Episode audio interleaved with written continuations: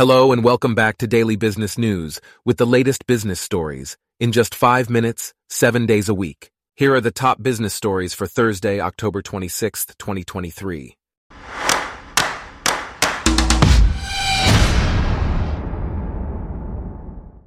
Today's episode is brought to you by Blogcast, your personalized audio feed, available on iPhone and Android. First off, Something Borrowed Bloom's CEO and co founder Lauren Bercier is on a mission to revolutionize the wedding flower industry. By renting silk flowers instead of purchasing fresh ones, couples can save thousands of dollars. Bercier explains how silk flowers can be used to create affordable alternatives to traditional wedding arrangements, emphasizing their importance in the industry and the potential for significant savings. In other news, Claudio Scardovi, former CEO of Oliver Wyman in Italy, has joined Deloitte Financial Advisory as an equity partner. With a background in KPMG, Accenture, and other prominent firms, Scardovi brings expertise in mergers and acquisitions and private equity advisory services. His appointment is expected to strengthen Deloitte's offerings in these areas, following his successful leadership roles in various organizations. Next, OneMain Holdings Inc. has reported a rise in net income for the third quarter, surpassing estimates.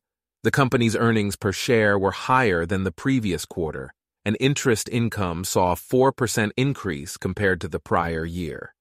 With these positive results, OneMain has declared a quarterly dividend for its common stockholders.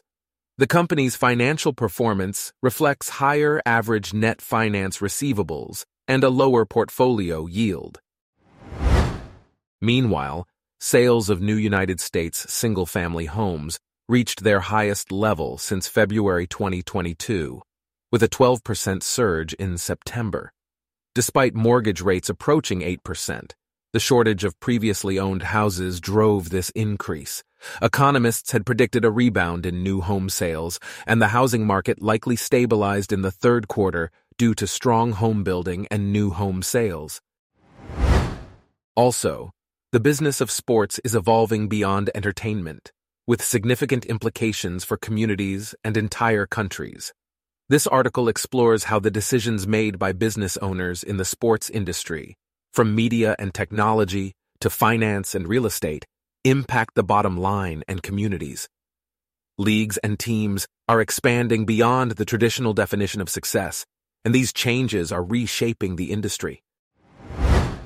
In other news, AmeriLife Group, LLC has been recognized in Inc. Business Media's second annual Power Partner Awards. The company, known for its life and health insurance, annuities, and retirement planning solutions, won in the Insurance and Financial Services categories. AmeriLife's commitment to excellence, innovation, and value has earned it high marks from companies in both its health and wealth distribution organizations. Next, Skanska's interim report for the third quarter of 2023 will be released on November 1st, followed by a webcasted press conference and Q&A session. CEO Anders Danielsson and CFO Magnus Persson will present the report and answer questions. The conference will provide an opportunity for investors and stakeholders to gain insights into Skanska's performance and future plans. Also, Azeem Azhar, author and former journalist, will present a series of discussions on the future of technology and critical thinking. The series aims to explore how critical thinking can guide the development of new ideas and visions in technology. By examining the role of critical thinking, the discussions will provide an antidote to daily headlines and foster a deeper understanding of the constantly changing tech landscape. Meanwhile, job interviews often include tough and tricky questions that can trip up candidates. This article discusses seven of these questions and offers tips on how to navigate them successfully. From clarifying salary requirements to identifying weaknesses and marketing oneself effectively, the author provides strategies to help candidates shine during job interviews. Lastly, the owners of Canary Wharf plan to inject £400 million into the London office district. This investment aims to support the growth and development of the district, ensuring its continued success as a prominent business hub. With this financial boost, Canary Wharf is set to maintain its position as a key destination for businesses and a symbol of London's economic vitality.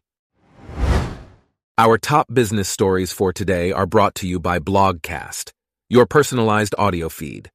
Download the free Blogcast app on your iPhone or Android today. If you enjoyed this, please consider listening to our other podcasts Daily Tech News, Daily Science News, Daily Lifestyle News, and Daily World News. Thanks for listening. Blogcast.